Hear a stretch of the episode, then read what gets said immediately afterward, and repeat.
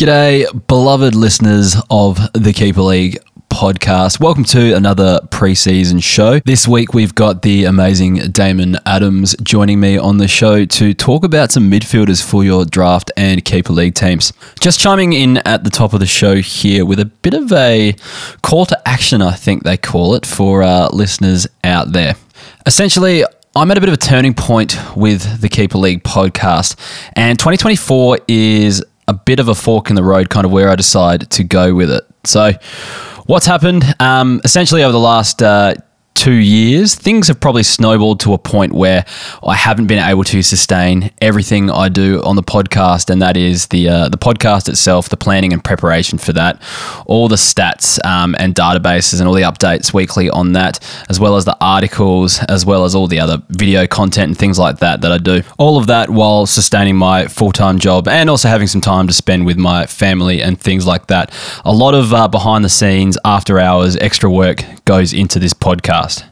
So yeah, for the last two years, I've been able to take a day off work to actually get everything that I need to get done. Even then, like it's still not 100% doable in the one day. Uh, a lot of stuff happens uh, after work each night and stuff like that. But after this year, uh, essentially, I will have to make a choice whether to give up my permanency at my job, um, or they're going to make me go back full time after this year in order to keep it. And if that happens, essentially I can't maintain everything that I'm currently doing for the Keeper League podcast as well as working my full time job.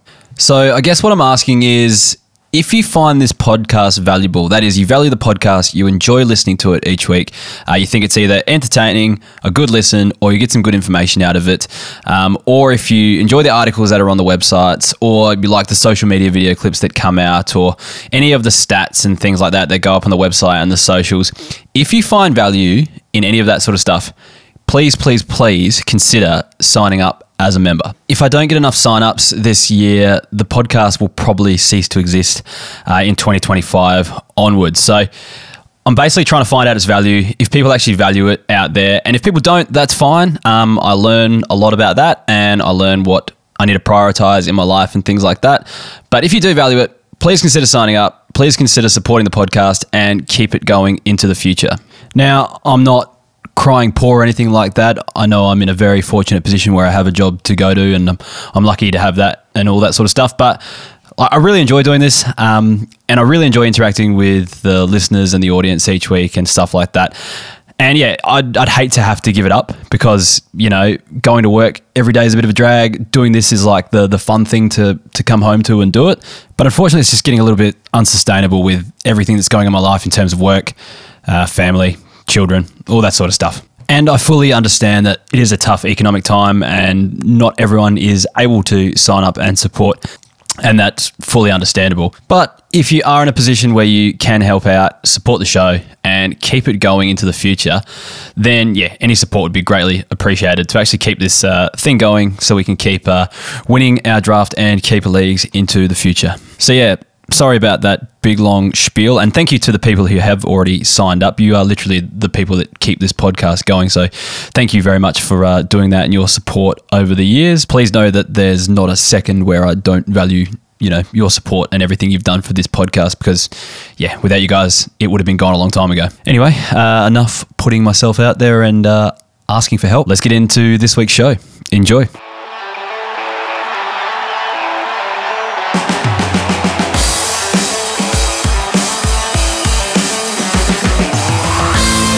G'day, listeners, and welcome back to another episode of the Keeper League podcast. We're the AFL fantasy podcast that doesn't talk about the superstars.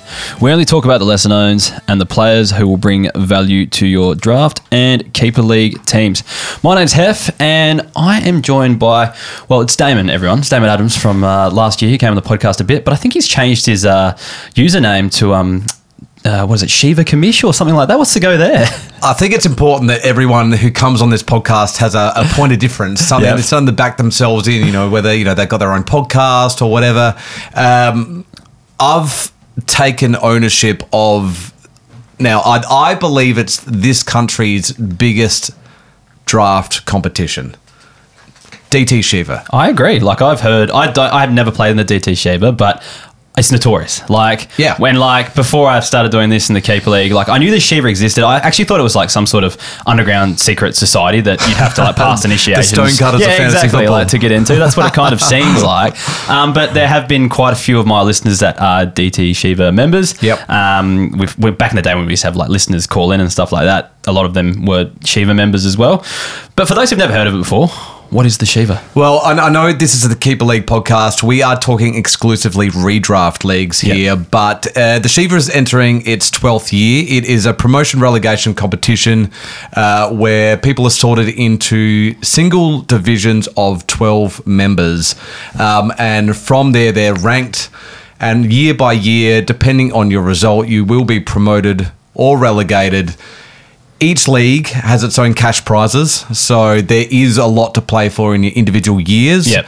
There are also league wide prizes, but the true goal, the true trophy is to win Division One. Yeah. And it's only been done by a, a very select number of people, but I like to think of it as the biggest draft test that this country can offer. If you are uh like a, an AFL fantasy savant, if you if you love your draft football, this is the place to truly test your skills. Now, I maybe get my wires crossed here, but and this is kind of off topic, but is there a song contest or something that happens in the Shiva? So for a long time, uh, we've run uh, a podcast for the community, Yeah. um, and Ah, okay. called the Shiva Blast. Yep. Um, within that, uh, we decided many years ago through the buys because we don't play them that we wanted to boost our content. So we started off at a song contest, Okay. um, which anyone's uh, you know able to throw their hat in the ring. We put some prizes to it, but we also used it as a little bit of a fundraiser.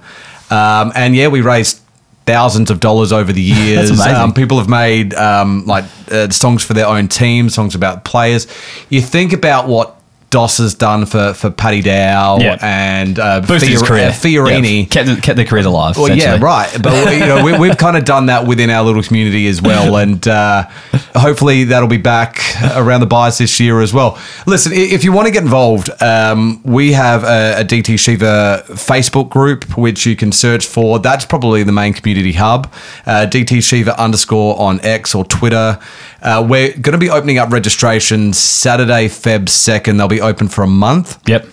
uh, Saturday, Feb 3, actually. And then the draft this year is on Saturday, March 10. Okay, so you have to make yourself available for that date. Yeah, exactly. Um, Sunday, March 10. i got to get my dates right. okay. Um, we've got 348 current players. So Yep. there's 29 divisions. Oh, jeepers. Um, so re- returning players will go into their spot, but Yep. uh, it's first come, first serve in terms of new registrate. We, we, we love people coming in. We love the community growing. so did you say 29 divisions? 29 divisions. So it's going to take you 29 years to get to Div No, 1. because we no, we run a system where if you if you win your division, you go in what's called a Champions League. Ah, I love that. If you win those, you get boosted right up. That's to, cool, okay. So, so let's say, uh, yeah, you you're in Champions League four. You win that, you go to Division four the following year. Love it, yeah. Plus, this year we're uh, putting in a knockout competition where everyone's involved. Yeah. You win that, you straight into Division one the next year. Okay, cool. That makes more sense to me. So yeah, so I've always wondered that about the Shiva. We, we don't want to we don't want it to take 29 years to get Yeah, up to the top.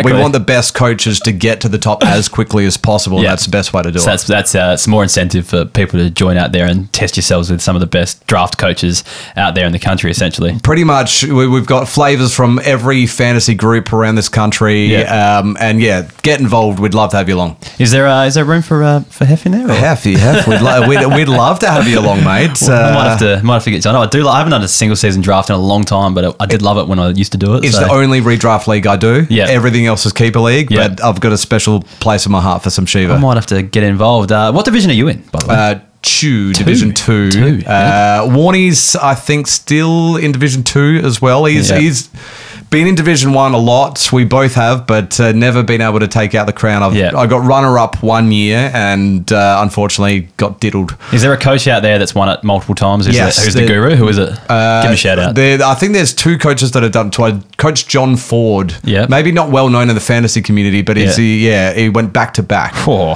So Lethal. a massive effort from him.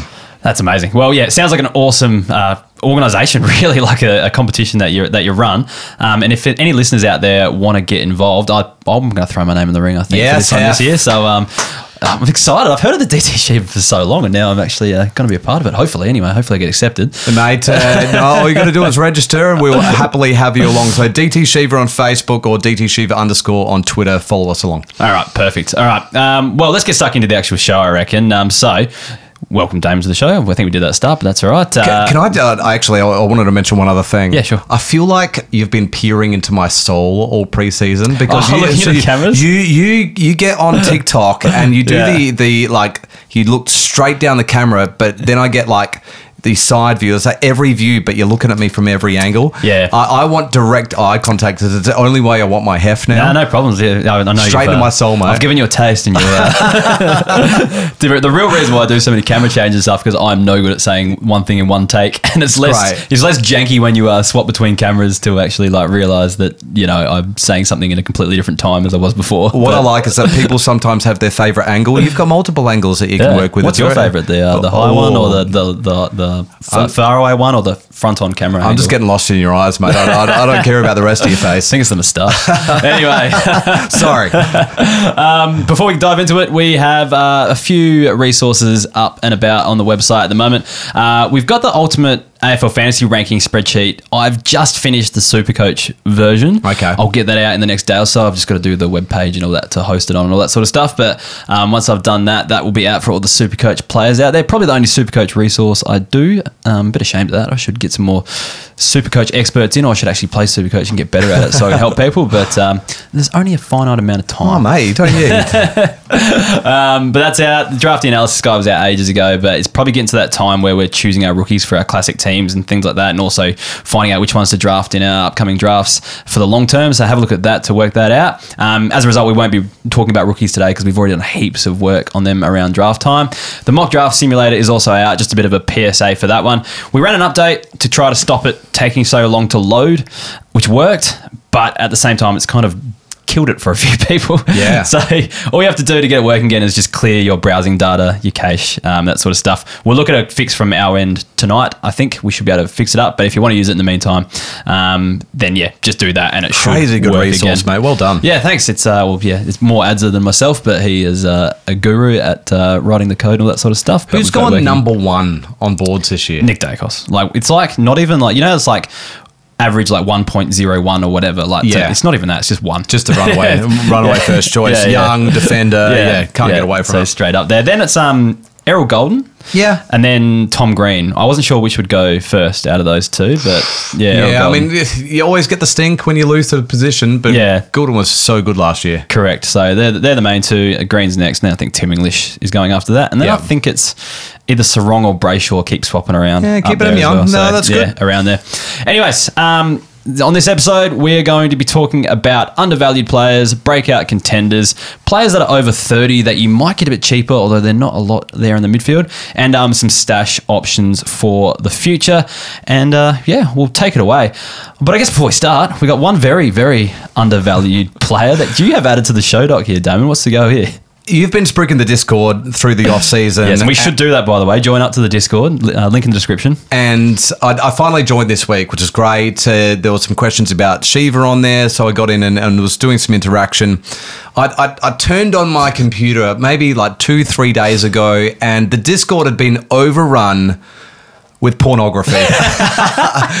now, I'm not sure, you know, it, you know, fantasy football and pornography, great bedfellows, but this one user had obviously just dipped his little toe down the rabbit hole and it had turned his account into just a spam machine what I loved seeing particularly is the responses to it, but also like you could see that one or two other members just a little bit hungry for that kind of action also got themselves into the mix. Don't click on those links because it'll just happen again, and yeah. then you'll be shamed. You can uh, you can see who's uh, tempted by the free the free OnlyFans out there. But as I said, it's tough economic times, right? We can't oh, all pay we can't pay for our OnlyFans at the moment, so I can see why those those links are uh, tempting. But uh, yeah, perhaps don't click on them. You do flood our Discord with spam. I have kind of set up a few better spam filters and uh, Uh-huh. a few things that kind of will block it in the future. But I blue, very undervalued player this week. I am new to Discord, so yeah, bear with me. Anyways, let's get stuck in some real undervalued Okay. players, not just iBlue out there. Um, Ollie Wines is the first player I want to talk about. So he averaged 77 last season. That's his lowest average since his debut year. Yeah. 2013, first year under Ken Hinkley. Kind of got pushed out of the wing a little bit. He did start on the outside a lot more. Now, Louis and I and uh, Geordie, who's also a listener of the uh, pod, and I think he finished like 11th in Supercoach last year. Um, we went down to port training uh, last Friday and uh, had a look. I took my son, tried to get Rosie's autograph, but the mid- none of the midfielders came out for a signing session, which is a bit sad. But they got everyone else, so that's fine. Um, he was firmly in the midfield. I know it's a scratch match. You're playing against yourself. You need six midfielders in there. But he was firmly in the midfield in that game. Although I hear he was rotating forward in this week's version of the scratch match that they did. Interesting well. because he's not a great kick for goal. He's not, um, but he's a bigger body, so maybe you can, I don't know, try to outbody a few. He was rotating with Horne-Francis, essentially. But my question is essentially, can he can he get back into the midfield and be an 80 plus type scorer again? We've got Rosie, Butters, Horne-Francis look like the clear top three for the future. Yep. Can he worm his way back in there and become a scorer again? I'm a Port Adelaide fan, and I do not like owning Port Adelaide players. Yeah, they're no good for like, they're really frustrating for fantasy. Yeah, 100%. Like 77 average, yes, he's better than that. And, you know, by all looks, you know, it looks like his body's in good nick. He's cut down. I don't think he's going to get over 90. Nah, I don't think 90. Nah, definitely. I, I think, though, like a handy 80 to 85 average could be there. Absolutely Yeah. fieldable midfielder. Yeah. No worries at all. Would I be targeting him in a trade? No. Would I be looking to pick him up in the like first half of a draft? Like Yeah. maybe in those latter rounds, but yeah, not not early at all. I think he's potentially got 10 points upside on that 77, somewhere around it's, there. It's minimal, right? Yeah, it's not huge. So I don't know. He's a good midfield filler. Yeah. I think. Like once you've got your top four, if you're playing seven mids, he comes into that conversation for five, six, seven Yeah. in that kind of range. If you can get him in that spot, that's the appropriate time to target him. But I wouldn't be going any higher because it's just there's no way Rosie Butters, Horne-Francis go backwards. And Absolutely no also way. with like, with someone like a Wines, you know, you're looking for that potential upside.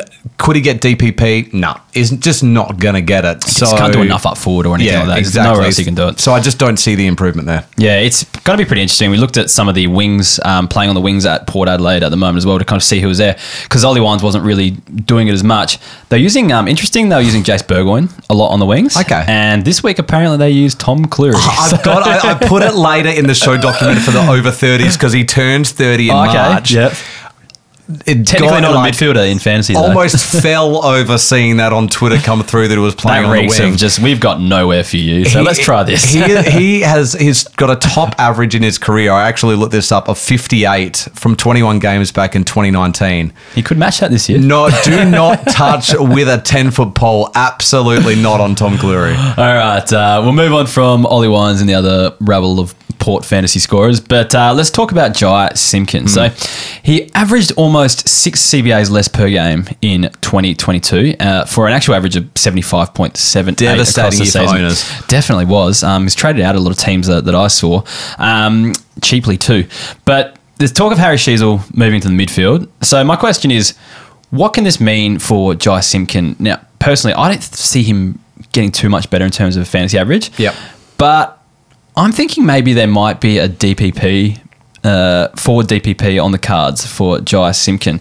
Hear me out on this one, all right? Yep. Got very good word. Um, may have come from the inside the four walls of North Melbourne Okay. um, that the half. Well, this was until last week. So Zach, Zach Fisher and McKercher were going to be halfback flankers at North Melbourne. Juicy. Fisher is now done his hamstring. It's Yep. tw- twice injured this preseason, so we don't know how that's going to go now.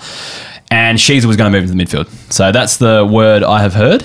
And if that happens, he needs to rotate somewhere essentially. And it feels natural for Sheezel to rotate forward, given that he was a junior forward. Yep. Can't rotate in a halfback line. There's too much running involved, type thing. Forward seems to make more sense. So then my thought was maybe Simpkin could be part of that forward rotation with Sheezel going forward, which could lead to DPP if he can start 35% thing there. So that's the only thing that's kind of piqued my interest with Simpkin is he could potentially be getting that DPP status. And this is all speculation. I really should have asked about Simpkin when I had the chance. I didn't, but didn't even think about him.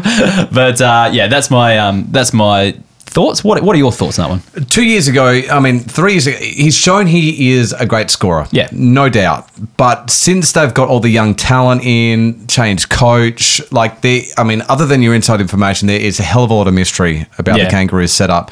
You'd have to think that the two locks for that midfield just on like on a regular basis are LDU and Wardlaw. Correct. Like they they are the linchpins. Yeah. Um, other than that, I don't know. Like, Yeah. I, I own Simpkin in some places, and he almost has gone from the yeah, okay, didn't even need to think about locking him away to that really borderline. Do I even keep this guy? Yeah, hundred percent. Um, it's going to be like I, I think one of the biggest watches, not from just like a, a classic point of view, but from a keeper point of view through the preseason. Yeah, I reckon so as well. We, we need to just be monitoring what's happening, um, whether he's looking like increasing that midfield time or spending some more time forward because there's value either way. There. And does his body hold up? And like that too because as it well, keeps yeah. failing him. Yeah, that too. So, um, yeah, just keep an eye on. That's just the theory. If it comes to fruition, it could be handy for some owners.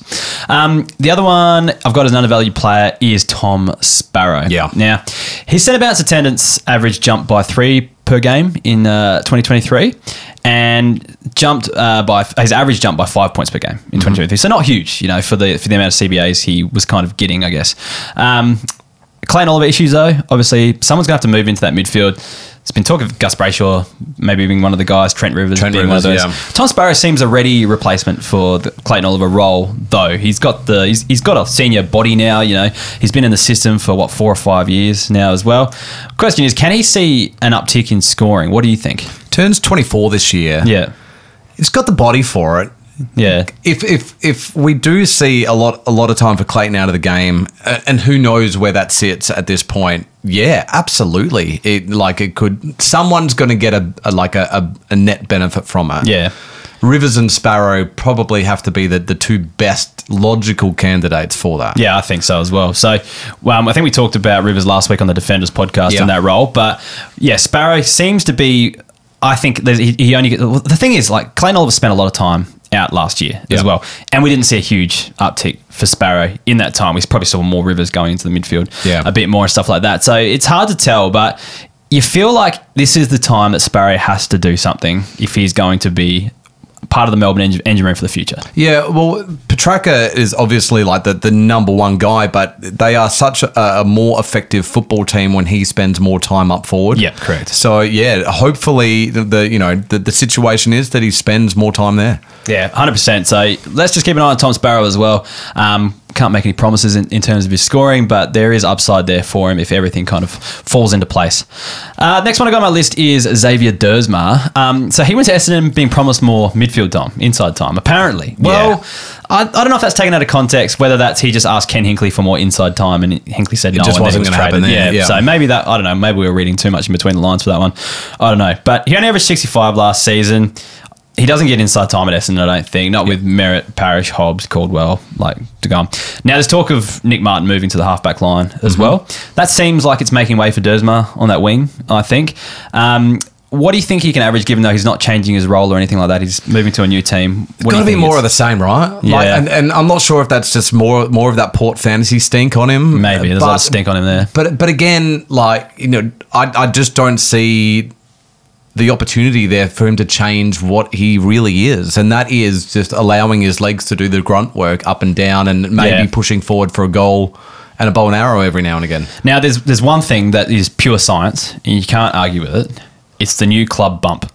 Okay. Yeah. When players go to the new club, they generally see that uptick in the first year. Not always, actually. It probably only happens probably fifty percent of the time. Players that go to a new club and get a game, like I'm just trying to think. Look at your Will Brodie's like last few years. He got one year out of it. Yeah. Like it's Lachie Neale. Yeah, it doesn't really count. But I'm trying Yeah. to think of other players. But there's a few players out there that do have the uh, the uh, the new club bump. So you might get one good year out of him, just him busting a gut and busting his ass trying to impress at a new club. But you're coming from a 65. What I mean, ceiling 80. Ceiling, yeah, you're right. And you, you're probably more likely going to go 75, and that's in your midfield. Yeah. It might be more of a streamer type. Like, You're gonna have to, yeah. Um, but probably, I always found like players like Xavier Duursma last year season just handy owning, given because we moved to a 5 7 1 5. Yep. Get seven midfielders was tough. Yeah. a lot of the times to get that seventh midfielder that's actually half decent. And, you know, if Dersma had a decent game of the wing or whatever, he put up a 75 80, it was enough to kind of loophole on Yeah. at times. So, And every now Yeah. and then he can push into the 70 to 90s Yeah, if yeah. he can sneak a goal or two. I think he's a streamer type for now, but there's the chance that he sees the new club bump. So let's just keep an eye on that one. Um, Dow Dow, Paddy Dow, oh Paddy Dow. Can you can you hold a tune here? You, like the song contest Well, is waiting for you, mate. I sung that uh, those vocal, that four part vocal harmonies, but I'm not going to do it on the on the podcast now. Um, one of the best clearance per CBA players last season. I think it was over a certain threshold. I can't remember. It was a, a stat from the draft doctors, the man Stevie Fizz, who I love and adore. Um, my question is, can he get more CBAs at St Kilda? Because he averaged 44% at Carlton last year in the games that he played. So that's a pretty That's high number. high, higher really. than I thought, yeah. Because like he didn't play a lot, but when he did play, he got Yeah. high centre bounce attendance.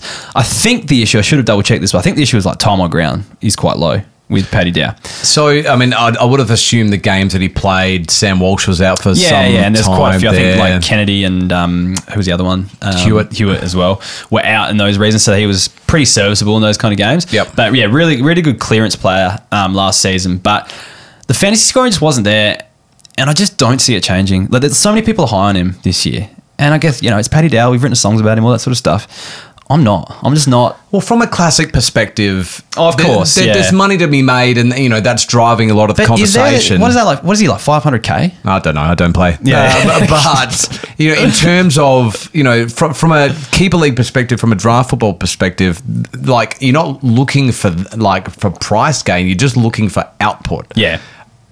Is he going to give you anything? So, Like so, the, the St Kilda midfield, you've got Jack Steele, you've got Brad Crouch, you know, both grunt style Yeah. players. Like you, they do need some legs in there. Yeah. So maybe yeah, maybe he gets some CBAs, but is he just is he going to actually score? Yeah. I think with Paddy Dow, there's a few things. So a lot of people say low time on ground. I think that was what Dossie was saying. Like, in why does that change after your what is he fifth or sixth year in the system? Like, surely Yeah. you build a tank right now. To what changes in that in that 12 months? Then I guess like your, your third string behind Crouch and Steele. Yep. as Oh, well. Definitely. They're, Yeah. they're well ahead. Yeah. Plus, they're gonna want to put Windhager through there. They're gonna Mm-hmm. want to put um, Mitch Owens through there. They're gonna want to put who was a draftee last year. Um, in the forward, Phillipou. Phillipou. Phillipou through Clark, there. uh, Like Hunter Clark, Hunter if he's is a bit- fit, yeah. is it like is going to play some midfield time. Like I, th- I think what is more likely going to happen is Dow will play, and he'll be the clearance type in and under Hmm. type player. It won't be enough to boost his fantasy average because he won't be accumulating. He's been doing grunt work around the stoppage, that sort of stuff. My more of a hope than anything, I think it boosts players like Jack Steele back to where they need to be, Yeah, having yeah, a little yeah. bit more help in there from a guy like Paddy Dow who does some of that tougher inside stuff. So he can kind of do a bit less of it. You know what I mean? if if you own Paddy Dow, or if you manage to draft him not too early, and he plays a couple of good games early, sell Paddy Dow. Yeah, hundred percent. if you can get anything out of that, it's he's a player to sell. Please. Yeah, I agree. Um, yeah, like, and I could be eating my words. You know, this could be the break he needs, but I think we've just seen enough from Paddy Down. Listen, so if, far. if he breaks out, I'm, I'm willing to cop that on the chin. Yeah. Like, I'm not chasing that at all. yeah, no, I'm yeah, I'm happy to let that go. Also, um, a lot of questions came through when we put the questions out about Dylan Stephens. Um, he averaged 55 last season. He'll be on that wing at North Melbourne because when it looks look, looked at their lineup, they rotated so many random wingers through there last Oh, year. mate. But then Bailey Scott was on one side just carving up. Yeah. and like they kind of seemed to move all the footy through Bailey Scott, and whoever's on the other side didn't really matter. It was like Flynn Perez and you know random like people that you couldn't even name if like they were walking past in the street type thing. Mate. Um, so with Dylan Stephens, I do think we'll see a slight improvement in his average, but not to anything that's going to be like super, st- like pretty similar to like Xavier Duursma, I think as well. Like might be a streamer candidate, but I can't see him going huge playing on that wing. He's one of these players that people drafted years ago as like a top six rookie in a keeper league that they've just been praying would do something that Sydney. Yeah. Never happened. Um, I, I hope, I, I really hope Dylan Stephens becomes something Yeah. for those people. Um, it's going to take him some time. Yeah. He hasn't played a lot of footy.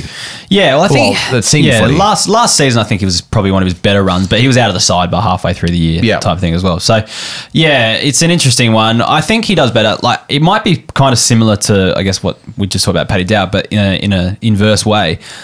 It might affect Bailey Scott a bit more though. This is a really interesting one. Like, and when you look at Bailey Scott's stats, he went so big in the second half of last year. Yeah. Like, he had uh, after round nine, he had six 100 plus scores. Yeah. Like, uh, I think top score in the 130s. yeah.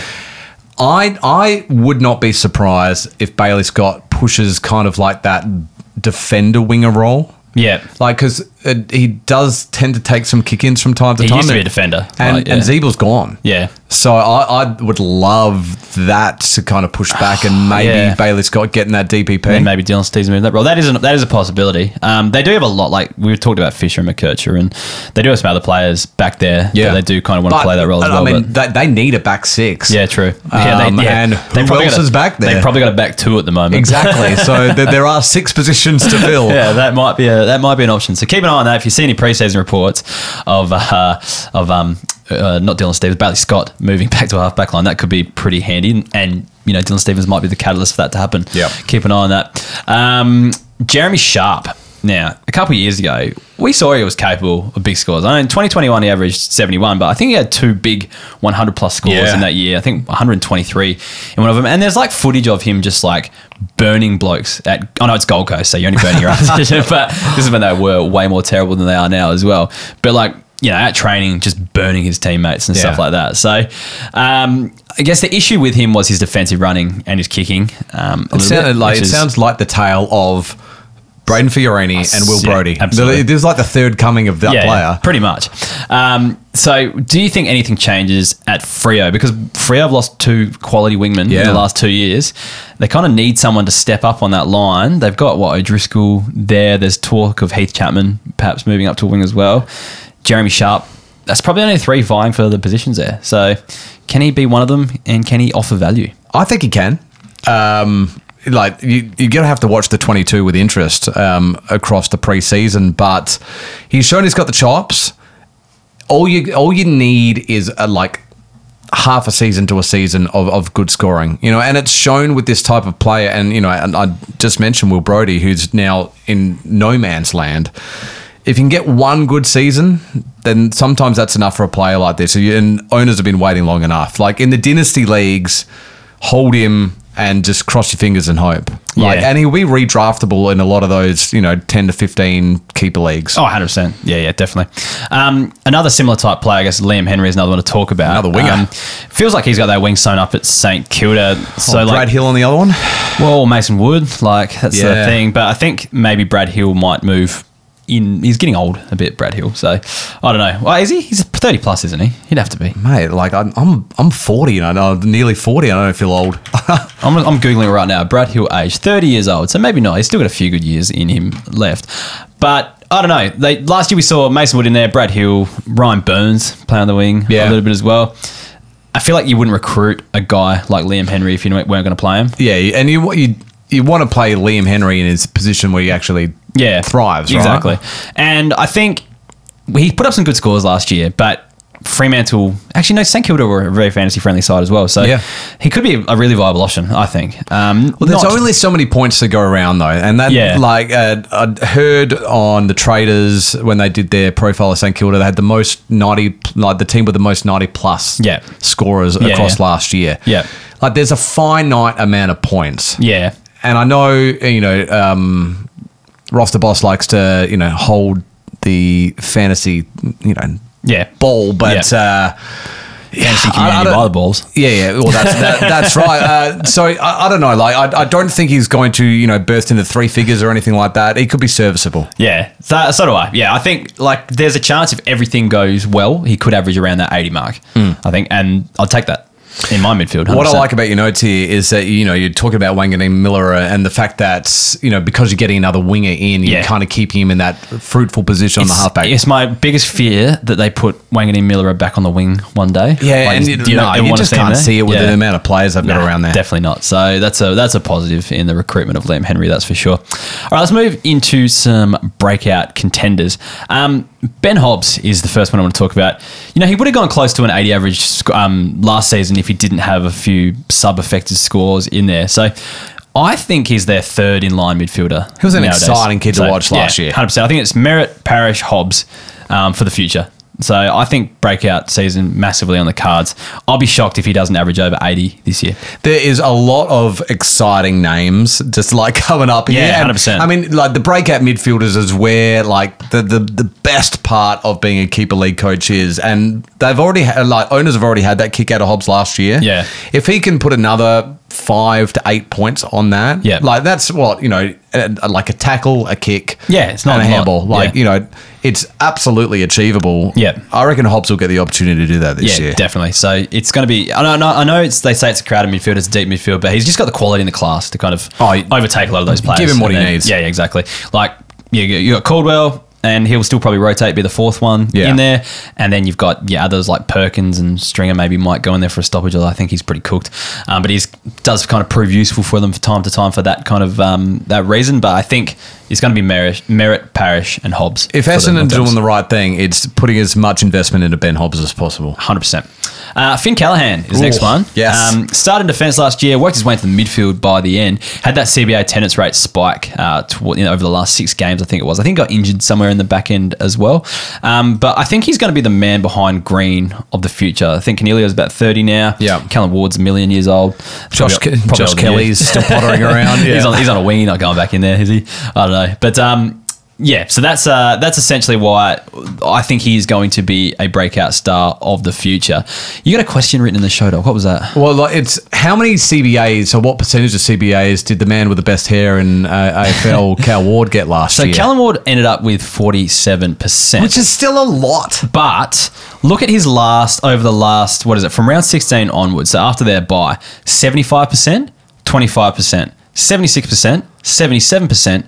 84%, Yeah. 61%, 65%, 68%, 77%. So I can't do averages that quickly in my head, but over his last six games of the season, it's a ginormous amount. Yeah. I mean, the, the- yeah, you look at a median of about seventy there yeah, at least. Yeah, hundred percent. So, like that. The thing is, we've been saying, I've been saying this for four years. Callan Ward has to go away this year. I, know- I know you discussed this on the last podcast uh, around the context of Harry Perryman. Yeah. But Finn Callaghan actually did take that step into the midfield, True. which is what Perryman owners have wanted for a long time. Yeah. Callaghan's got the class. Uh, Callaghan's got the, the skills. Like this is where, uh, Tom Green aside, this is where the, the future of their engine room's coming from. Yeah, hundred percent. So I think this is the year you need to get on Finn Callaghan. If someone's, you know, looked at his what was it, seventy something average and gone throw him back in the pool mid only. Is he mid only? No. No, he's not. He's mid only this year. Yes. Yeah, yeah. Do not do not delist this man. Yeah, do not do it. Um, be smart. Keep him on your list. Back him in because I think he's going to be a gun. Um, you've got Bailey Scott. Yeah, we talked about Bailey Scott Ah, cool, though cool. in the you know in the context. I do. Um, I do kind of shun players that average over eighty last year. He did go over eighty, didn't he? yeah, he did. Yeah. No, get out. eighty-five point six. Get out, Two Bailey G for P. Yeah. um, Josh Ward, uh, next one. So he started his career sneakily well, I think. Like, I, I don't know whether I just don't pay enough attention to Hawthorn or whatever, but his, I think he's got a career average of around 73 from is his first two seasons. Now, when you put that on the breakout tracker, that's ahead of the top 20 midfielders in the competition, which Yeah. I think is particularly impressive because he's been playing on the wing, on the outside a lot more. Yeah. Usually you have to kind of go on the inside to kind of get those numbers pretty well. So I think there's a breakout looming for this guy. Reports in the preseason, and I know there's a, everyone's training the house down and all that sort of stuff, and everyone's running PBs and more midfield minutes and all Always. that. But he's training with the inside brigade, and they reckon he is the uh, Will Day replacement for the first few weeks. Will day replacement. Yes, Ooh. because of the foot injury that he's got at the moment. So we could see him start like a house on fire. I think so. He's one I'm jumping on for a breakout in 2024. Let's say you were trending towards younger players because you know maybe you're trying to turn over your list. Yep. Is this someone that you would trade? You know, say you didn't think you could contend, but you've got a couple of good older players. If you were trending towards a young list, would you trade a Zach Merrett for Josh Ward? Are you try, or are you trying to squeeze more out of that? I'd probably squeeze a bit more for Merrett, just because like those uber primos don't grow on trees. Yep. Um, looking at the mock draft simulator right here, he is going at a DPP of about 140. So you know, if Which seems league, late. 14th round type thing. Yeah. So yeah, I don't know what, how you'd make it comparable. Like he's going behind players like Mitch Hinge and stuff like that, which is a bit crazy in my eyes. Um, Well, maybe like yeah, m- maybe the the flag on Ward then is he's being undervalued No, I by think keeper so. league coaches I think so. Yeah, there's some crazy players going ahead of him. Like Elijah Hewett's going ahead of him. Um, Sam Switkowski. I guess there's forward status involved there. Like people probably going on forwards a little bit earlier Yeah. than they should. But yeah, I think people are sleeping on him, him a bit. So yeah, Maybe it's just the, the lack of early ceiling. Like the average is Yeah. sound, but it's just that.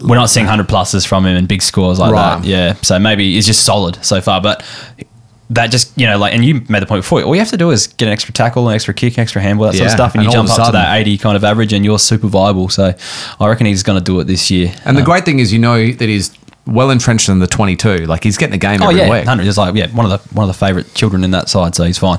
Um, let's move on to speaking of golden child, uh, Jason Horne-Francis. What did he average last year?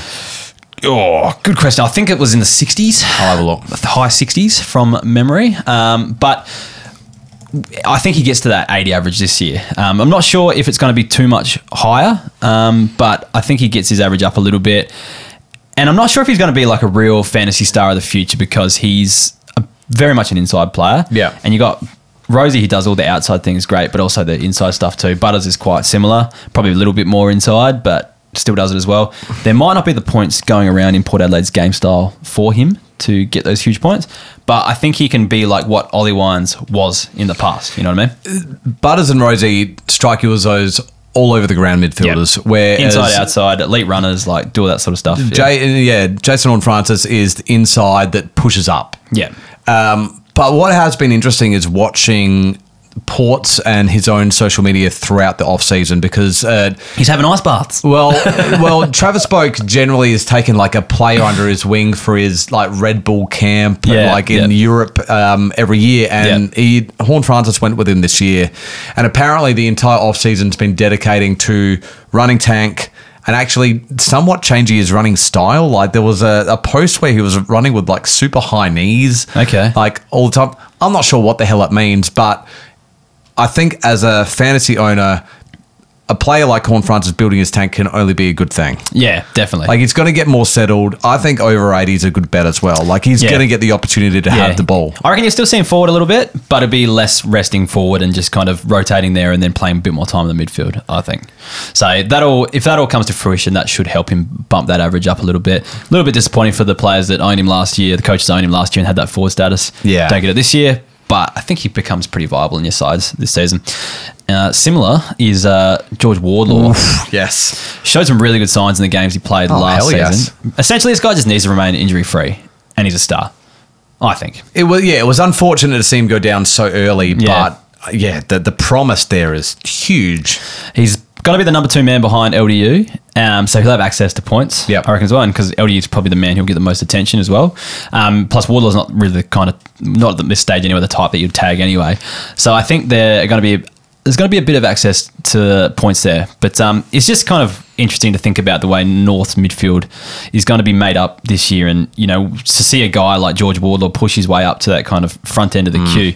Um, but from all reports. Everyone's raving about him. Oh, in the North, socials have gone wild for Wardlaw, Yeah, yep. so everyone's kind of getting around him. Second year breakout is the uh, is the key here. Yeah, just got to stay fit, George. Yep.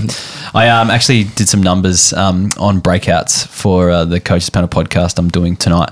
Um, and I kind of looked into what is the year that a player is most likely to average over 80. Because Dawson and Kays have always had this bit of an argument that second year, Doss reckons second year is the actual breakout year. Yeah. Because that's where you see the biggest rise in points. But it's usually going from like 30 average to, To like 60. 65, Yeah, that sort yeah. of stuff. Whereas like Kays is adamant that the third year, when they went 80 plus, is that's the breakout year type thing. I think, yeah, I would I would say as a coach, a breakout year is when they become like an actual important fieldable player. Yeah, exactly. That's what I think as well. But anyway, um, you're more likely to break out to average over 80 in your third than your second year is uh, is the conclusion I came to. But are we seeing more examples of these younger players actually more- giving us more in their second year? We're seeing year? more first year breakouts, really, because we've had Daicos Oh, and of and all that sort of stuff, Yeah. which is like bucked the trend heaps. Uh, I think year, it's going to ruin first year players for coaches for years to come. Everyone's going to be expecting like, well, even McCurch might do it again though, so we'll have to wait and see what happens there. But um, yeah, I don't know. There are quite a few second year players that do break out. That was another one of my one of my findings. Like it was the second most likely over the first, obviously, but players who break out in the second year tend to regress in the third. As well. Is another trend I saw as well. Whereas the third year kind of continue on a bit better. Sell high after a second year breakout. and Wanganeen-Milera, get rid of him. I'll- I'll don't. I'll don't do that. anyway, uh, Angus Sheldrick um, is the next player. I think it's just going to be interesting to see where he slots in. Now, this guy was an elite underage scorer. So I drafted him in the first year on a rookie. Ended up putting him back because he didn't get a game. I don't think his first season where he played one game for a really low score, I think it was.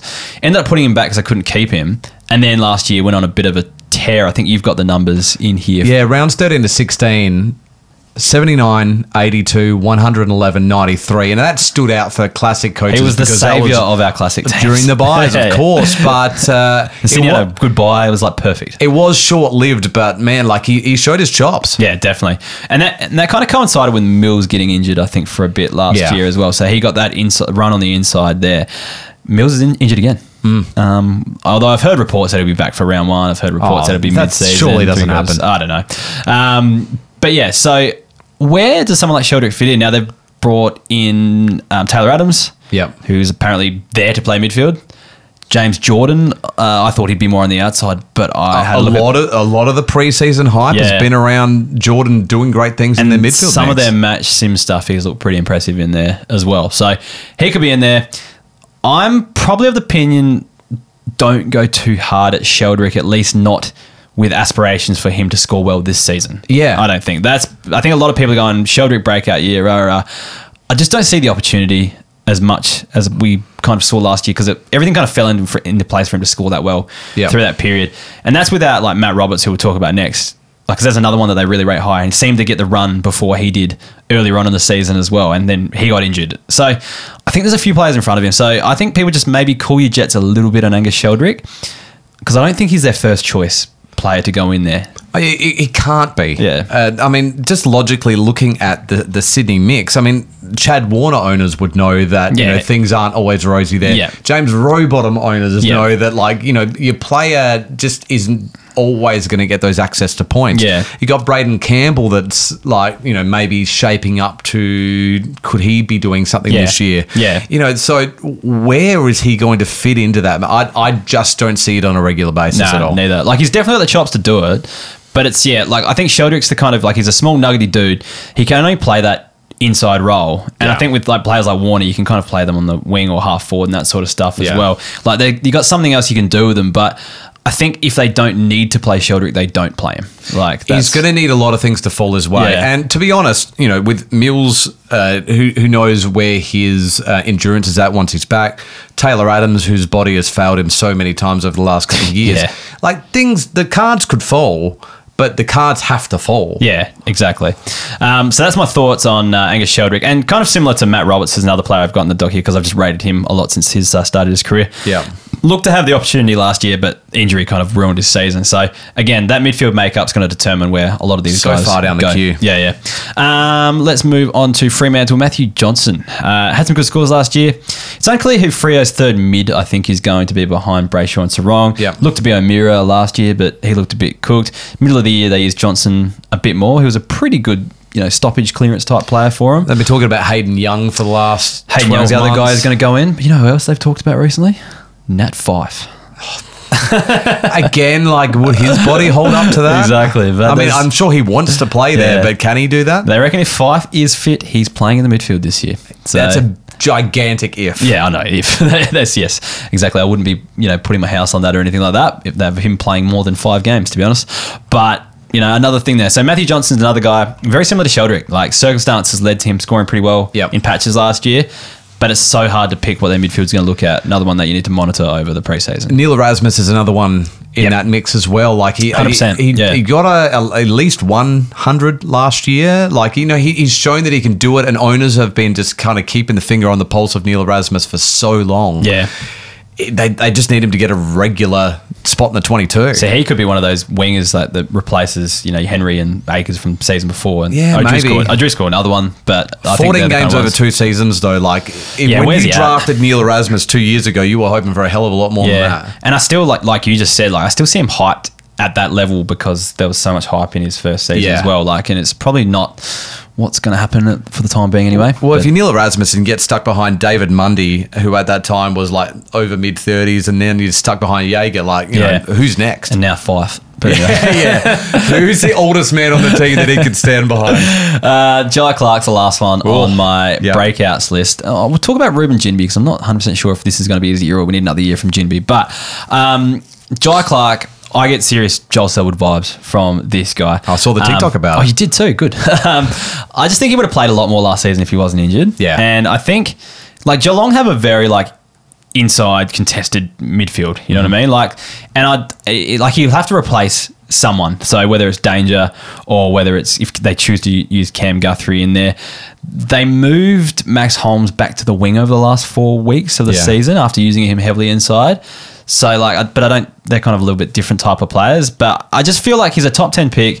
Geelong need to develop kids. Like No if, doubt. If I was Chris Scott, have I got the right Scott? I do. If I was Chris Scott, like I would be playing Jhye Clark, but I don't know if that's going to happen.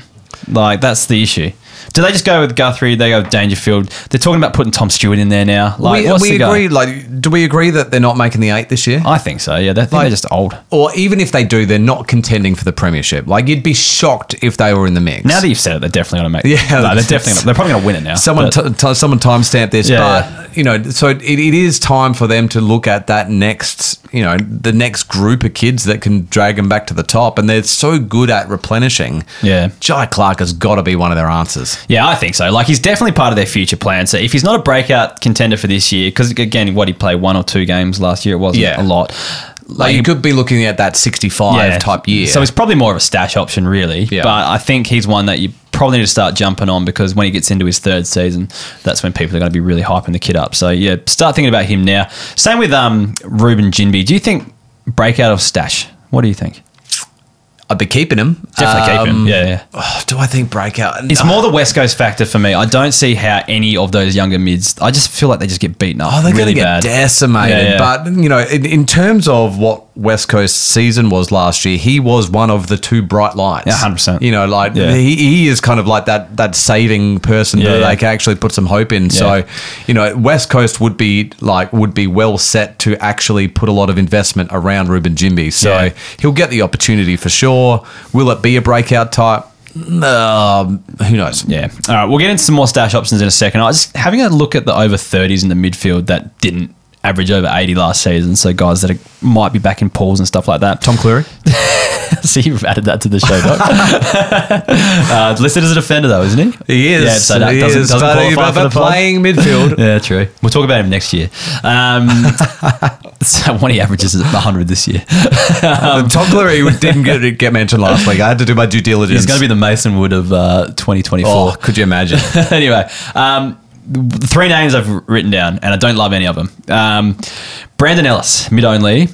Halfback roll under Damien Hardwick, I've got here. Question mark. He's already had the career renaissance. I think. Like, Yeah. I, um, there's not many people that do the renaissance twice. Yeah.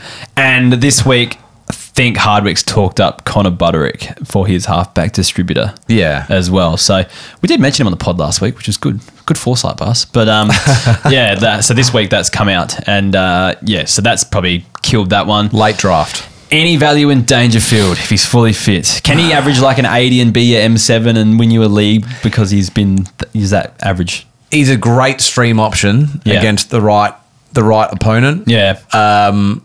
Yeah, like maybe M6, M7. Premiership hero Steele Sidebottom. Any interest there? Mate, if he can kick the ball from beyond 50 yeah.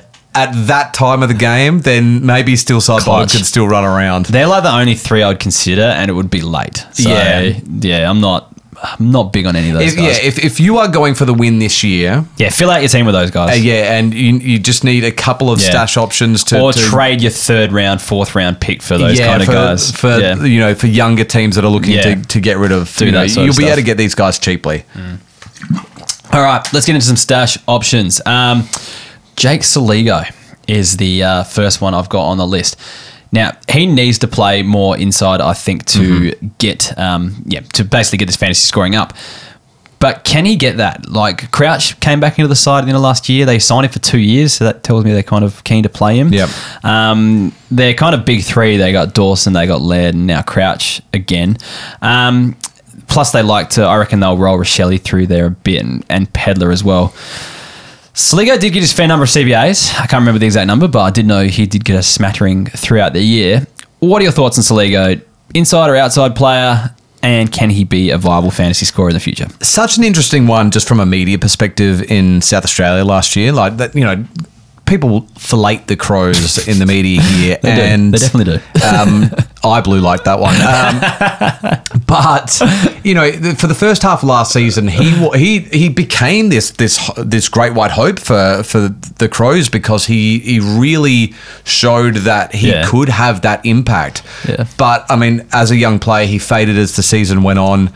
And you're right, Matt Crouch just had this like late season surge, which got him that contract. And why would you give Matt Crouch two more years if you weren't Yeah. going to play him? Like if you weren't, you'd, you'd be trading him now. Well, he had that little bit of value at the end of last season. And now So- the Crows seem set to to make this this jump that people are expecting this year. So they're, they're gonna they're gonna make the finals with the fixture they've been given on the back of uh, the hit the post debacle. so yeah, right. So like, so AFL's does gonna look after him. so so how do they make that balance for Jake? And and Yeah. maybe he does push a little bit more outside, which you know I'm I'm not sure what that does to his fantasy numbers, but. I'd be surprised if he didn't continue to get opportunities because he's like Schoenberg um, did his Achilles, Yep. so he's he's not in the mix there. Saw Harry having a real good time at a music festival the. Oh, there you go. um, you know, Billy Dowling, who um, is a little bit of a possession whore, um, you know, he hasn't really got much opportunity yet. So Soligo's still got his, you know, one foot in the game here. Yeah, I, I think so. Like it's a it's a wait and see. That's why I've got him as a stash because it might not be Hmm. initially, but I still think he's got the goods to be a good fantasy scorer when he's given the right opportunity. So we'll just go with that. The days of Matt Crouch will be over Oh, at some point. Ben yeah. Keays doesn't have a lot of time in Yeah. him. Like he'll he'll find his space. Like supposedly Crouch has worked on his game, but as soon as you see a few of those defensive efforts fall off, or a few just like useless handballs or l- lack of meters gain actually happening, you could Crows see fans will turn turn on him quickly. Yeah. think the, yeah, I think the coaches probably will too. But anyway, um, Josh Fay. Oh. Talked about so much last year. The VFL goat, really. Um, He would have been wavered so often last yeah, year. es- especially like he would go 140 in the in the twos and they bring him in. Surely he's getting a debut this week and then didn't get it, but Yeah. managed a few games here and there. Um, just couldn't replicate the scoring at AFL level. I think he might just be another. Like I don't think he's going to establish himself as a fantasy scorer or anything this season, but I think he's just one of those players you can't ignore. I think the stashing is right. Yeah. If you've got a deep bench Yeah. in, in like in those redraft leagues where you don't have a lot of wiggle space, don't don't pick up Josh Fay. Yeah, exactly. Um, Henry Hustwaite is the next one I got on the list. Um, I don't know a lot about it. Tell me about Henry Hustwaite. To be honest, I don't know either, but a lot of the um, the Hawthorn supporters seem to be really um, high on him. So, silky smooth operator. Um, Hawthorn fans love him, as I mentioned. Got a really good left boot, um, which has always been a Hawthorn favourite as well. Um, I can just see him getting more game time this year, probably on an outside, maybe a halfback role um, or a wing. The only thing is, like, the halfback is so crowded at Hawthorn. Like, one of the most crowded lines when you break it down. Amon's down there now. Exactly. And then you break in, like, you know, Changkuoth Jiath, does he get back in there? Yeah. Like, Impey, does he play there? Does Weddle play there? It's Yeah. Sicily. like, there's so many players that can play along there. I can see why they got rid of Bramble now. But um, yeah, like, so if you can get one of those roles, like the wing's probably not going to be the nicest for him, especially as a, you know, essentially a first year player where he didn't play a lot of games last year. Um, I don't think he's going to be good now, but he's just one that Hawthorn supporters rate, so he might be a stash option for Well, the future. Well, there you go.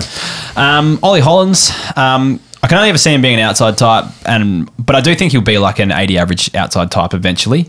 Just got to give him a little bit more time. Well, that's that- actually that's more going on his junior numbers. What I saw, what I saw at AFL level, he might not be that type. I don't know. Zach Like, Williams coming back in. Yeah. George Hewett being fitter. Like, yeah, he- he's getting pushed back in the line. Yeah, but I think long term he's just one you got to keep your eye on because he was a pretty handy underage scorer as well. Um, I think he just needs more development before we can get an accurate kind of assessment of him. Really, um, Mitch Knevitt, another one. So a lot more of a played on the wing a lot. Well, when he got games last year, played on the wing a bit, but he was an underage inside player as a junior, like and had a pretty good balance between inside and outside game. Is he as a well, so- nuggety type, Mitch Knevitt? uh, I don't know. I think he's a pretty. I think he's a bit of a bit of an albino type, isn't he? A bit white, but um, oh, no, it's, it's 193 centimeters. Okay, yeah, like yeah. Not not tiny. Yeah, so I know I know that um, yeah I don't know why I went from small to nuggety to albino, but anyway, uh, I think that he's just got a bit of class. And again, this is me more me following. I follow juniors very closely. And for he the had good stuff. junior numbers, didn't he? Yeah. And then I don't see a lot of them at VFL level type thing once they get there, but I think he's just someone worth putting in your black book and waiting for the future. Yeah, that's all. Well, Geelong, I mean, famously, a lot of old players like the opportunities will come up. Yeah, exactly. Um, Jasper Fletcher, I think he's just has the potential to move inside eventually. Um, Showed some great stuff last year. Hundred percent, but it's just going to take time to be an inside player at Brisbane with the players that they've got now. So they've got a Brownlow medalist in there. They've got Hugh McCluggage. They've got Josh Dunkley. There's just no room Oh, for him. there's so many players though, Yeah. like Jarrod Berry and Zac Bailey, just Yeah. two of them. Like these players that you keep expecting to break out that have been in the system for Yeah. so long, and they're just never doing it from a fantasy Brisbane's just not the place for it at the moment. Yeah. So you're gonna have to wait for them to kind of get out of their premiership window. Yeah, that statistical. Which could be after this year. yeah, Um, that, that accumulation is just not there for any of those juniors. But Jasper Fletcher's a player I like for the future. Jackson Binns was another VFL GOAT last year. Averaged 116 in the VFL last year. Yeah, just couldn't. That's massive. Yeah, it's huge for a first year player. Just couldn't crack the uh, senior side.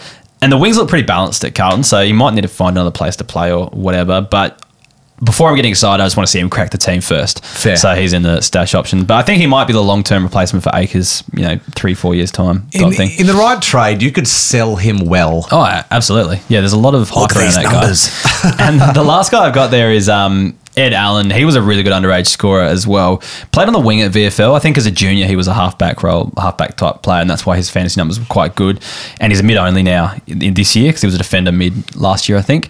Um, so mid only now, which makes him even less valuable. But you know, Steele Sidebottom's aging. Will Hoskin-Elliott out of the side, um, or could be out of the side. Um, might have a role there for him in the future. I do well. worry about players like this at Collingwood, though. Like they've had a history of taking good juniors, and you know these players wait in the wings for years, never get a look in, and eventually just get delisted. Yeah, there've been a few actually. What there's Arlo Draper Arlo Draper was one. one. Um, there was another one as well. That was a good underage score, but I can't remember. Reef McInnes, I think, was supposed to be pretty decent. as well. I think he's still on the list, but But yeah, Yeah. Ed Allen just like, has that whiff about him to me. yeah, you're right. He does too.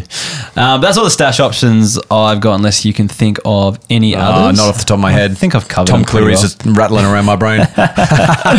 we'll do the gold members read now. Thank you to all the legends uh, that do support this podcast and keep it going from year to year. A lot of uh, familiar names on this list that I seem to read out at the same time every year because they're always the first ones to sign up. But thanks to Nick Pedden, Paul Clayton, Johnny Hartley, Zach Acott, Parker Reeve. Uh, Adrian Dark, AJS Hawker, Dale Watson, and Paul Vincent are the legends this week that keep this podcast afloat. If you do want to support the podcast, there is a link in the description. Sign up and you'll get access to all of our bonus content and resources as well. So, thank you to those people. And we'll get on to the rest of the community segment, which is the listener questions. And we've got a few this week. A lot of the questions that came through were actually we'd we're already going to talk about in the show. So Love it. sorry if you didn't get yours um, read out. It's because we've more than likely already discussed uh, the answer to it. But Pels wants to know uh, Richmond under Yze, will there be a changing the guard? Hearing that Thomson Dow could become a pivotal figure. Thoughts on nabbing Thomson Dow? Thomson Dow pivotal. Oh man, I've heard a few things as well. I've heard that he might. Well, this was thing. This is more from Richmond's fans, and this is probably before Yze was announced that he's like the future of their midfield. But Yeah. you don't know what a new coach is going to do and all that sort of stuff. Taranto, Hopper, Prestia. Yeah. Like that's their top three mids, right? And I wouldn't be surprised if we saw more of Graham as well this year as Well, well. Jack Like- Graham's been the floater for years. Yeah. Like, it, like Jack Graham on his right day can be Yeah. incredible. Like his his tackle numbers can be huge, Yeah. and he can blow out a huge one thirty. But See, I just want to see him under a different coach as well because I've got my eyes on him as well. So that's another one. Um, but like, there's every chance. Like Thomson Dow was getting a bit of opportunity. Again, it's just one of those players that I feel like if we were going to see something, we would have seen it by now. And I'm not seeing a lot. he yeah he just hasn't had one of those games that's make it sit down and go, oh, Thomson Dow. Yeah, exactly. So Very similar to Paddy, really. Just the Dow name. Get away from it. exactly. Um, when you move past the top four, who are the first year player uh, players in the mids that they should be looked at early, and how early we keep 13? So Well, this is this is your neck of the this is woods, my mate. this is my wheelhouse. So I'll just get the draftee numbers up So here. who, I who myself. are those top four? So, So, McKercher's the big one. Yeah, Reid Sanders. And I think top four isn't obvious for me. So I'm assuming he meant Duursma because But Duursma's that kind of mid forward, and like I think it's he's going to be the slower burn of them. Yeah, I think he- like I think the word was he kicked three and a quarter at the Kangaroos match sim this week. yeah, okay, But yeah. he's not doing that in the seniors. hundred percent. Um, so that was, I think, was the the the four he was referring to. But I agree. Like, I think as a half forward, you're not going to score that well. Like, he 100 and what did he average? 110, 101, sorry, as a junior, which is still like not even in the top five of the underage scorers. You know, and then if he comes in and plays as a half forward as opposed to being that wing um, player that he was in the juniors, he might not go as well. The one I really like is Kane McAuliffe. I've talked about him a bit in the off season. Just that tough inside midfielder that kind of seems to be like Richmond need a long term replacement for one of those. So I don't, What, I'm not what sure if his this numbers in is the juniors like? 110 average as a junior in the state league, and I think they were pretty similar. 88.5 at the under 18 championships as well. So tough inside kind of player there. Um, George Stevens was picked up late. I do rate him just because I think Geelong will need a, a changing of the guard from there as a midfielder. I think he might be a defender, but I think he played midfield as well. But um, from there though, like this draft, like I don't love it. You know what I mean? Like I just don't. I think it's getting way too like people are putting way too much emphasis on this year's draft. Clay Hall is another one um, that just showed good signs and playing for West Coast, he might get a bit of a run. So from well. a from a redraft keeper league perspective, like there's maybe like two, three standouts, and then Yeah. you're looking just to redraft Yeah. established players. I think like there's some long term players like Rucks, like Ethan Read. I think will be a gun ruckman of the future, but Yeah. you're going to be waiting four or five And years. Ned like- Moyle's up there as well. Like, Yeah. uh, you know, it's it's a real. I, I know Reed has such great big plaudits about him, but Yeah. like you're waiting a long time on that. Yeah, Harry DeMattia comes with um, high raps as well, so he's another one you might want to look at. But apart from that, like, yeah, it's not the best draft, I don't think, for fantasy players anyway. Okay. There might be some good, like, actual footballers in there. Oh, and you're always going to have a bolter or two for sure. Yeah, exactly. But I think for fantasy players, it's just, I don't know, I'm not as high on it this year after McKercher, really, as I have been on previous years. Yep. That's all. Um, Time Miller wants to know uh, thoughts for Jarrod Berry, Hugh Greenwood, and Neil Erasmus. I That says we've gone through Hi. Greenwood, by the way. H I G H. Hi, Greenwood. Greenwood. um, okay, Jarrod, Jarrod Berry, I, I can't have. I, I Nah, just, I'm done. Too many chances. Yeah, I'm done. he's, he's cooked it. I'm out. yeah. Yeah, um, Hugh Greenwood, nah. Again, yeah, it's just not getting the opportunity anymore, And right? Yeah, and we've spoke about Neil Erasmus, and that's like a stash. Wait for the future type thing. Erasmus of the three, because Yeah. I that the, the flame still burns a little bit for Neil, and Yeah. he, he's only in his third year. But the the other two have been around a long time. The best of Hugh Greenwood's behind him. Jarrod Berry's best is still an in people's imagination. Yeah, I think so. um, Jimby wants to know about Geelong's midfield mix. We did touch on that a little bit before. What do you see them doing this year? Do you see them having that one last crack and playing all the oldies and going pretty well, or do you see them overhauling, developing?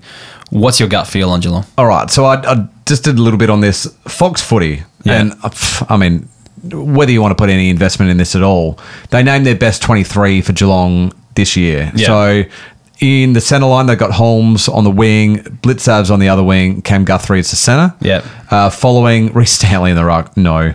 Mitch Duncan also no. Patrick Dangerfield sometimes. Yeah. Like there, there is a lot of opportunity there. And, and again, you've already mentioned Tom Stewart pushing in. Yeah. Um, oh man, like does Tanner Bruhn get a run? We didn't discuss him actually. Yeah, he's probably another one that we probably need to think about. Brian sometimes pushing into Yeah. the middle as well. Just what are your thoughts on Bruhn? Do you reckon he's got the makings? Like he just showed in signs last year. I just feel like in under any other system he'd be a lot better. I think Geelong just care too much about winning when they probably shouldn't. Did he ever like what was his ceiling when he was playing for GWS? It wasn't huge, I don't think. Um, But again, it was an opportunity thing, right? yeah, yeah, yeah. I don't, I don't know. Yeah, there's so many Geelong players. I've just it's just wait and see. Possibility. But yeah, but you know, we, we talked about Jhye Clark should get a look in, but he's not even on Fox Footy's list, Yeah. even as a sub. Yeah. I, I think that's a mistake. Like, surely Jhye Clark's the one to play. And Mitch Knevitt would be the other one that we've already sounded out that Yeah. you'd hope would be getting an opportunity this year. My gut feel is Geelong have another crack. Like they will play all their old farts and give up on development for another year. But how far back does that put them if that fails? Yeah, I know. But it's Geelong. Maybe But yeah, it's a little, what, the last year of Hawkins? Yeah, I don't think they even like they they believe in their system so much though that they feel like they can just slot their players in when they need to. You know what I mean? Yeah. I feel like they'll roll with that, but I think it might slap them in the face. Um, like uh, over the next few years if they don't get some games into some of these kids. The, up the up and coming midfielders, Clark, Bruhn, Knevitt. Yeah, They're, they're the ones that maybe one of those three will make the jump this year. Yeah. Which one it is, I don't know. yeah, no, neither. I'm tipping Clark as the guy who gets the the run, but yeah, I'm basing that on nothing. Uh, Boo Earns, 91, good username. Uh, been slapped with positional changes and now have about 15 mids. I hate that for you, mate. Rank the following for keeper: Danger, Gaff, Sheldrick, Chesser, Fay, Henry. Probably going to keep three of them. So if I'm going to pick three out of these guys, I am probably going to keep. If I, I don't know, if I'm thinking about my team, Yeah. I'd be keeping Sheldrick, Henry, and probably Faye Yeah. out of those. Danger and Gaff instant crossover. Even if even if you're contending this year, I think Gaff could potentially get back to half decent, like maybe 80. If, like, just but, that- given. but Andrew Gaff, like, is eighty enough? I don't know. to It's probably, keep? yeah, like it's enough to make my M6 or 7. Here's the thing. Like, here's how I always think about it. Like, uh, and I don't know. Well, my my main question is, if I drop a player, are they going first round? yeah. And I don't think any of those six are. Nah, definitely not. And a lot of them would last multiple rounds. Patrick Yeah. Dangerfield has not gone first round. Uh, maybe Sheldrick is the only one because he had that burst in the Yeah, middle of the year. that's it. So he'd be the one I'd lock in first. And yeah, Liam Henry on I that think Henry will probably be the most consistent scorer Yep. out of those that you get, but it won't be huge. And then just roll the dice. And And, then- Josh Fay's got the junior uh, on the, the VFL, numbers. yeah. And then like you know, and it also depends, yeah, whether you are contest contending or you're you know um, building for the future as well. Like, but that's what I would do with my if it was my team and I had those players. Burns, the other thing you could look at is if, yeah, depending on where your list is at, maybe looking to, to group a couple of them up and see if you can get one better player in and, and you that's know, improve your well. keepers that way. Sheldrick might have some value to some people there. Um, Yeah. And if you could throw in a Henry too, you might be able to get one half decent one Do there. you have a West Coast numpty in your league? Maybe Andrew Gaff. Yeah, there we go. um, Jackson James.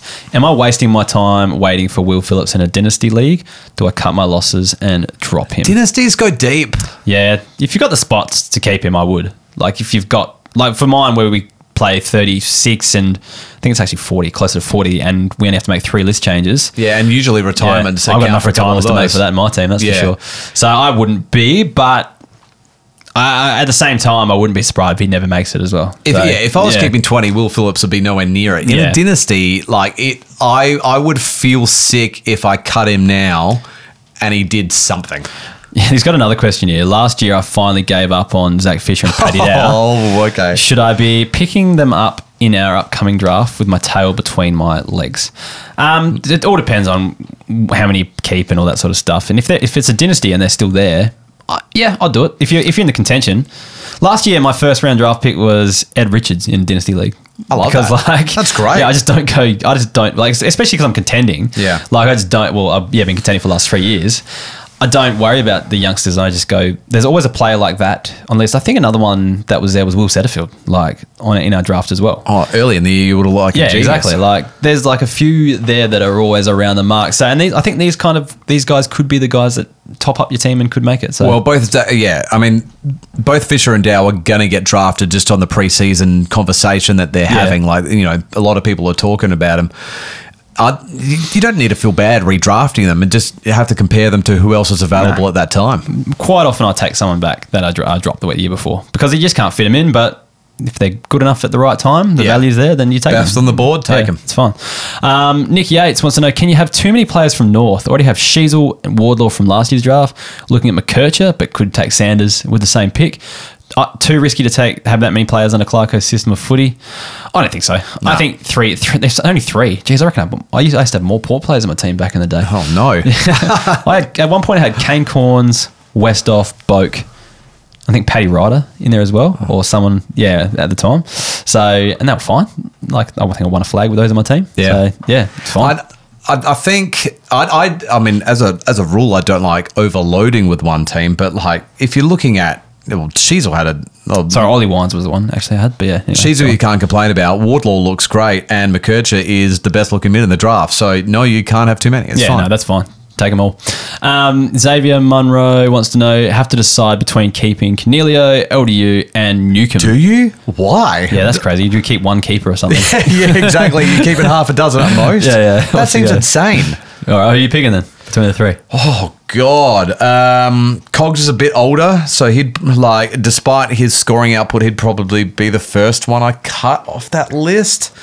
Newcombe, can he go much better than he's already going?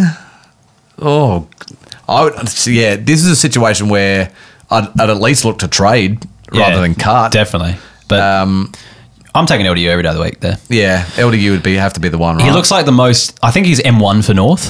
I think he's the most complete midfielder out of those guys. How good are the rest of his keepers? Yeah, that's it. Yeah, I don't know. I think he's. Are a- you winning every year, Xavier? I think it's very shallow his league, maybe like in terms of keepers. But I think LDU's shown a ceiling last year. Um, the right age for it. Newcombe I like as well, but I think we've seen him kind of max out of his, his scoring, maybe a few more points. Oh, he's been great, but, But, yeah. like, yeah, he's uh, like, I don't feel like he's going to add another He's fifteen on top of, that. He's that ball ball player type instead of like LDU who can play inside, but then also get a few touches on the outside, more tackles, that sort of stuff as well. I think, and we've seen the ceiling last year in some of his bigger games too. I mean, it could go wrong because LDU, like, it, it was in and out of the Injury side last too. last year just with injuries. Yeah, yeah. So, like, you know, if you put your chips on him, prepare to be a little bit disappointed at times. Yeah. But my man Xavier, you've you've got to trade. Yeah.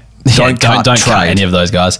Anyways, that brings us to the end of the podcast. Uh, thank you, Damon, for coming on. And Not enough eye contact. us a hand. That's my feedback. Yeah, we got the mic stands in the way. Actually. Yeah. It makes it a bit hard. So maybe we have to kind of reposition the table or something so we can stare at each other a bit more. DT Shiva on Next Facebook, uh, at DT Shiva underscore on Twitter. Saturday, Fe- uh, Saturday, Feb 3. I think that's when we're opening up registrations for this year. So I want to see your name in the mix. Yeah, remi- you'll have to remind me because I will forget. Don't worry. It'll be everywhere, mate. You won't miss it. Good, good. Um, yeah, anyway, thanks for listening once again. Get around us on our socials at Keeper League Pod on Facebook, Twitter, Instagram. TikTok will make some eye contact there. um, uh, YouTube, I think there's everything. It's there. You'll find it. Um, and also, if you want to support the podcast, please sign up as a member. There's a link in the description below. That's it from me. I think we've covered everything on this episode. So we'll thank you and we'll see you next week. Bye. Beautiful work, F.